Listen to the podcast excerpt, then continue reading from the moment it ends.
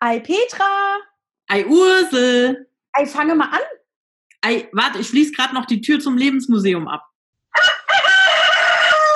Wie? Du schließt die Tür zum Lebensmuseum ab. Was hast denn da wieder ausgeheckt?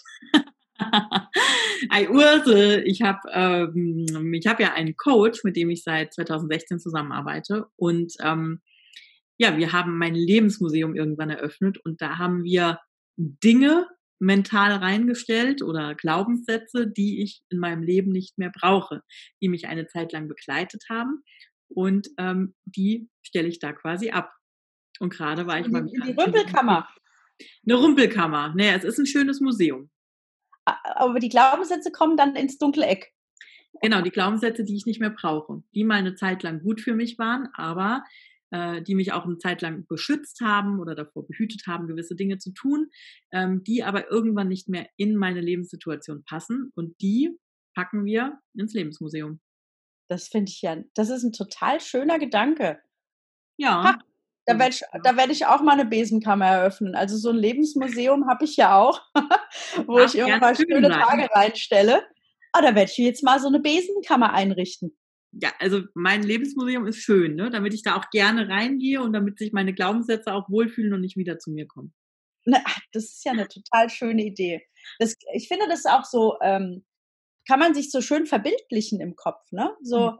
so, ich stelle dich jetzt hier ab und du warst mir eine Zeit lang nützlich und jetzt brauche ich dich nicht mehr. Genau. Das Danke, ist- dass du mich unterstützt hast. Danke, dass du mich vor gewissen Dingen beschützt hast. Und Mhm. jetzt, ähm, ja, jetzt ist es Zeit für neue Glaubenssätze. Juhu! Also da, fällt- da fällt mir gerade eine schöne Geschichte ein. Ich habe nämlich äh, auch äh, letzte Woche aufgeräumt. Ich war ja auf dem Seminar, ich war ja auf dem Seminar. Ähm, und da hatten wir eine Übung, die fand ich total schön. Und zwar haben wir uns einfach auch da Gedanken gemacht über Ängste oder äh, Gedanken, die uns äh, so begleiten, ob wir wollen oder nicht. Die haben sich halt äh, an uns geheftet. Und ähm, die kann man ja auch entkräften. Also ne, entweder man stellt sie halt komplett ab oder man möchte sie entkräften. Es hat da ja jeder so seine Methodik, wie er damit umgehen möchte. Und ich fand die Methodik, die wir benutzt haben, auch sehr schön, indem wir einfach äh, für uns formuliert haben, was ist denn der Gedanke, der jetzt gerade für mich äh, schwierig ist oder ähm, der mich belastet oder mich vielleicht nicht die Dinge tun lässt, die ich tun wollen würde, mich aber nicht traue zum Beispiel. Mhm. Ähm, und da war dann einfach die Option aufgemacht zu sagen, okay, wenn gibt es denn jemand hier in dem Raum, von dem du dir vorstellen könntest, dass es für dich wertvoll ist, wenn die Person sagt, das stimmt gar nicht, was du denkst, äh, das ist gar nicht so, wie du das dir zurechtlegst. Ähm, ich könnte das für dich entkräften. Und dann hast du dich halt so umgeguckt im Raum und hast gedacht, ja, also die Person, das wäre jemand, von dem ich glauben könnte, dass ich das auch annehmen kann. Ne? Weil es ist ja oft so, dass du sagst, was weiß ich, keine Ahnung, ich habe jetzt äh, dicke Oberschenkel und dann sagt jemand, ja, hast du nicht. Und du kannst es aber gar nicht annehmen, weil du es vielleicht auch gar nicht annehmen willst. Das ist Ähm, da fällt mir wieder was ein, ja. Sehr gut. Erzähl mal weiter. cool. Und ähm, ja, und dann äh, habe ich da auch einfach das ein oder andere Ding äh, bei jemandem abgeladen und habe gesagt, sag mal, wie sieht's denn aus? Wie würdest du das sehen? Und dann hat die Person gesagt, nee, auf gar keinen Fall ist das richtig, was du dir da gerade zurechtlegst. Und das kannst du mal schön hier lassen oder in Petras Besenkammer dazustellen. und ähm, ja, und das fand ich total schön, weil immer wenn jetzt dieser Gedanke hochkommt, hole ich mir das Gesicht von der Person hoch, die gesagt hat, nee, nee, nee, Herzelein, ist gar nicht so, wie du dir das so schön zurechtgelegt hast, ist nämlich ganz anders, nämlich viel, also viel besser, whatever. Und das fand ich eigentlich eine schöne Idee. Also ein Impuls, den man auch einfach mal machen kann. Und im, im Zuge dessen ist mir eingefallen, eine Freundin von mir, die hat mal eine schöne Idee gehabt zu ihrem Geburtstag. Und zwar hat die all ihren Freundinnen so drei, vier Wochen vor ihrem Geburtstag gesagt, ich wünsche mir dieses Jahr von dir einen Brief, in dem drinne steht, was du an mir besonders wertvoll findest. Und das ist dein Geschenk für mich zu meinem Geburtstag. Und das fand ich ein total schönes, einen total schönen Gedanken und eine schöne Idee, weil zum einen hat sie ihren Freundinnen die Gelegenheit gegeben, das bisschen vorzubereiten. Und äh, wenn mal dann sowas hochkommt, kannst du das einfach nochmal durchlesen Ja. und kannst das nochmal abrufen, wenn es gerade vielleicht nicht so präsent ist für dich. Und ich finde, das ist was, was worum man gute Freunde bitten darf. Ne? Stimmt, ja. Was ist dir eben noch hochgekommen? Ja, ich wollte dich jetzt zuerst mal fragen, liebe Urse, magst du denn mal einen Glaubenssatz mit uns teilen, was dir so durch den Kopf geht oder vielleicht sogar einen, den du aufgelöst hast in deinem Seminar? Ja, klar, kein Problem. Äh, also der erste, der bei mir so hochgepoppt ist, war, ich bin nicht klug genug. Okay.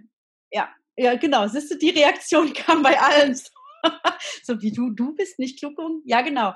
Ähm, das ist ein Glaubenssatz, den ich äh, als Kind in mir verankert habe, weil ich ja so eine starke Mathe-Schwäche hatte. Mhm. Und ähm, da ist einfach bei mir hängen geblieben, ich bin blöd oder ich bin nicht klug genug. Ne? Mhm. Äh, weil, also dass ich zum Beispiel ein, ein ähm, ja, außergewöhnliches Talent für Sprachen habe, das wurde halt nie gefeiert. Und das habe ich auch nie gefeiert. Mhm. Und das wissen auch viele Menschen gar nicht von mir. Aber dass ich zum Beispiel in Mathe total kacke war, das wusste immer jeder. Mhm. Und das habe ich äh, auch ja für mich manifestiert, ne? So mit Zahlen, das kann ich halt gar nicht. Und System, ne? Du kriegst, wirst immer nur voll. auf den Fehler aufmerksam gemacht. Das ist so ätzend. Also mein, meine Eltern, so lieb wie sie es gemeint haben, haben halt im Zeugnis immer auf die vier in Mathe geguckt. Die mhm. Gott sei Dank noch eine vier war, keine fünf. Das war dann für mich schon ein Gewinn. Ja. Ähm, aber dass da überall sonst eine gute Noten standen, das wurde halt nicht registriert. Und das haben die nicht bös gemeint, aber das war halt sich halt bei mir auch so dann gesetzt. Und ja. deswegen ist der Glaubens Glaubenssatz, ich bin nicht klug genug, bei mir schon sehr präsent. Ja. ja. Also, dass ich einfach, deswegen denke ich immer, ich muss auch noch ein Buch lesen, ich muss noch einen Kurs machen, ich muss noch irgendwas machen, damit ich endlich klug genug bin. Total okay. Der Kopf weiß das auch, ne? aber der Kopf hat, hat halt nicht immer äh, die Hand am Steuer. Ja. Ja, richtig. Ja, krass, Wahnsinn. Also ich mhm. habe zwei Themen oder zwei ähm, Glaubenssätze, zwei Geschichten, die mir dazu einfallen, gerade als du das gesagt hast. Ähm, da ist mir was eingefallen, was jetzt gerade ganz frisch ist. Und zwar ähm, als wir damals umgezogen sind, da war ich elf Jahre alt und ich war vorher auf einer regionalen Schule, das ist so eine Haupt- und Realschule gemischt, das gab es früher in Rheinland-Pfalz. Und ähm, dann sind wir umgezogen und dort, wo wir hingezogen sind, gab es nur entweder Hauptschule oder Realschule. Meine Eltern wollten gerne, dass ich auf die Realschule gehe, aber die Realschule wollte mich nicht annehmen, so mitten im Schuljahr. Mhm. Und ähm, Genau, also im Endeffekt, im Nachhinein wäre es klüger gewesen, ich hätte einfach die fünfte Klasse wiederholt. So kam ich gegen Ende der fünften Klasse in diese Klasse, in diese Klassengemeinschaft. Und ähm, ich war einfach voll der Außenseiter. Und ähm, die Englischlehrerin, ähm, die auch meine Klassenlehrerin war, die hatte irgendwie auch so keinen Bock auf mich, die liebe Frau Weil. Und die hat zu mir ähm, irgendwann gesagt, du wirst nie gut Englisch sprechen können. Das ist ja pädagogisch höchst wertvoll. Ja, aber dieser Satz, der hat sich so fucking eingebrannt bei mir. Und mhm. ich habe unglaubliche Hemmung, Englisch zu sprechen. Ich verstehe viel und wenn ich englische Texte lese, verstehe ich die auch. Aber ich habe unglaubliche Hemmung, Englisch zu sprechen oder auch Englisch zu schreiben. Mhm. Und ähm, das zieht sich bei mir extrem durch. Jetzt war ich ja vor kurzem im Ausland und ähm, da war ich auch mit einem Freund dann unterwegs und äh, da bist du ja immer mal gezwungen, so ein bisschen Englisch zu sprechen. Ne? Und ich mir unglaublich schwer, gerade wenn halt noch jemand anderes mit dabei ist. Also wenn ich jetzt nur eine Person habe, mit der ich spreche, dann geht das so nach kurzer Eingewöhnung. Wenn aber noch eine dritte Person dabei ist, die mir zuhört, und das war in dem Fall halt so, ähm, und dann tut mir, ist mir das total schwierig, ne? So, und dann ähm, habe ich, und ich entschuldige mich dann auch immer, ne? Ich so, oh, mein Englisch ist so schwer, also, ne, oh, I'm so bad und so. Äh, auf jeden Fall ähm, gehen wir dann zurück ans Auto und der Freund sagt zu mir, der sagt einfach nur so im Nebensatz, naja, so schlecht finde ich dein Englisch gar nicht, du musst halt öfter sprechen. Und ich denk so, krass, das hat mir noch nie einer gesagt. Der sagt mhm. das so im Nebensatz und seitdem, also jetzt, ich spreche nicht gut Englisch, ne? also noch nicht, ich spreche ja. noch nicht gut Englisch, ähm, aber es hat sich was getan bei mir. Ja. Weil dieser Satz von der Lehrerin damals, der sich so eingebrannt hat, ähm, der, der ist durchgerüttelt worden. Ja, ja der ist, wurde entkräftet von jemandem, deutlich entkräftet. Meinung du Wert legst. Ja, definitiv. Ja, und das ist halt das, was wir in dieser Übung auch gemacht haben, ne? Dass, dass du halt auch bewusst hingehst und sagst, glaubst du, ich kann Englisch lernen? Mhm. Zum Beispiel. Ne? Und wenn die Person das dir dann oft genug sagt, und aber auch so überzeugend zu dir sagt, weil sie es selbst auch fühlt, dann kann das den irgendwann ja eingepflanzten Käsesatz halt überdecken. Okay. Ja. Ursel, glaubst du, ich kann bald gut Englisch sprechen? Petra, ich bin davon überzeugt, dass du bald gut Englisch sprechen kannst. Dankeschön. Sehr schön. So, das war die Therapiestunde für mich, wobei ich hätte noch eine Geschichte zum Thema Lebensmuseum. Wollen wir die noch oder? Ja klar, hau raus. Okay. Ähm, weil, warum Lebensmuseum? Damit sind wir ja eben eingestiegen. Ähm, ich habe einen Glaubenssatz, der mich seit meiner Kindheit oder ich hatte einen Glaubenssatz, der jetzt in meinem Lebensmuseum ist. Und ähm, aufgrund dieses Glaubenssatzes haben wir mein Lebensmuseum überhaupt eröffnet. Und zwar bin ich ja seit 2016 im Coaching mit dem lieben Stefan. Und ähm, genau, wir gehen immer mal alle möglichen Themen durch. Und als wir damals 2016 gestartet sind, ähm, sind wir gestartet mit einem Persönlichkeitstest, mit diesem Vier-Farben-Test, ne? Rot, mhm. Grün, Gelb, Blau. Und äh, die Auswertung von diesem Test, die hat er mir im Vorfeld geschickt und hat gesagt, ja, beschäftige dich damit, ne, schreib dir Fragen auf und so weiter. Und dann gehen wir das durch. Und so eine Auswertung, die hat irgendwie gefühlte, oder das sind 70 Seiten, gefühlte 200 ne, für einen wilden ja. So, und ähm, ich wusste dann, äh, wilder Delfin, ne, macht er alles auf den letzten Drücker. Ich wusste, am nächsten Tag habe ich das Gespräch mit ihm. Ähm, und ich beschäftige mich ja auch, ich habe mich eine Zeit lang nicht so gerne mit mir selbst beschäftigt, weil das ist ja immer so ein bisschen Kampf. Auf jeden Fall habe ich dann am Abend vorher mich mit dieser Auswertung, mit diesem Persönlichkeitstest beschäftigt und ich war total emotional, ne? Ich, das habe ich echt selten, aber ich war total emotional. Ich habe das gelesen, ich habe mich teilweise wiedererkannt, teilweise kamen mir Situationen hoch, wo ich dachte, ja genau, ich bin so, warum geht ihr so scheiße mit mir um? Ja, wenn das doch logisch ist, dass ich so bin, dann geht halt anders mit mir um. Oder ich habe für mich auch gemerkt, dass ich in manchen Situationen einfach überreagiert habe, weil meine Persönlichkeitsstruktur einfach so ist und ähm, das, ich war, ich war, ich total in Emotionen, total in Rage. Und dann habe ich auf einmal geweint, dann war ich wütend und hin und her. Ne? Und ich habe diese Auswertung, ich hatte die ausgedruckt und habe mir da Markierungen gemacht und Fragen aufgeschrieben und so weiter. Und am nächsten Tag sitze ich bei Stefan und wir gehen das Ganze durch. Und ich blätter das so durch und dann sagt er so, und auf der Rückseite von dieser Auswertung, auf irgendeinem Blatt mittendrin, da stand ein Satz und ich sehe den und ich lese den und ich denke so, hä, was ist das denn? Ne? Und blätter so weiter. Und der Stefan hat das Gott sei Dank gesehen. Er ist halt einfach, Stefan ist einfach ein Gott, ne? So. Und ich blätter das so weiter und der Stefan so, warte mal, da steht doch was. Was steht denn da? Ich dann so, ach, ist nicht so wichtig, ne? Weil ich so, hä? Wo kommt das her? Und er dann so, na, zeig mal. Und dann habe ich wieder umgeblättert und dann habe ich das vorgelesen. Und das ist einfach ein Satz, der mir in der Emotion, ne, kam der mir einfach und ich habe den einfach aufgeschrieben. Und der, dieser Glaubenssatz oder dieser Satz hieß, ich habe es nicht verdient, glücklich zu sein. Oh.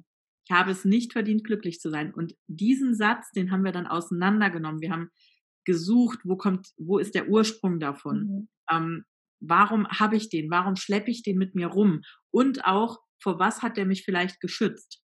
Ja, der so. hat ja irgendwann mal einen Sinn und Zweck erfüllt, ne? Genau, richtig. Und ähm, der Ursprung ist wahrscheinlich, also das kannst du ja immer nicht so 100 Prozent, aber wir haben ihn im Endeffekt ins Lebensmuseum gestellt, nachdem wir das alles so bearbeitet haben.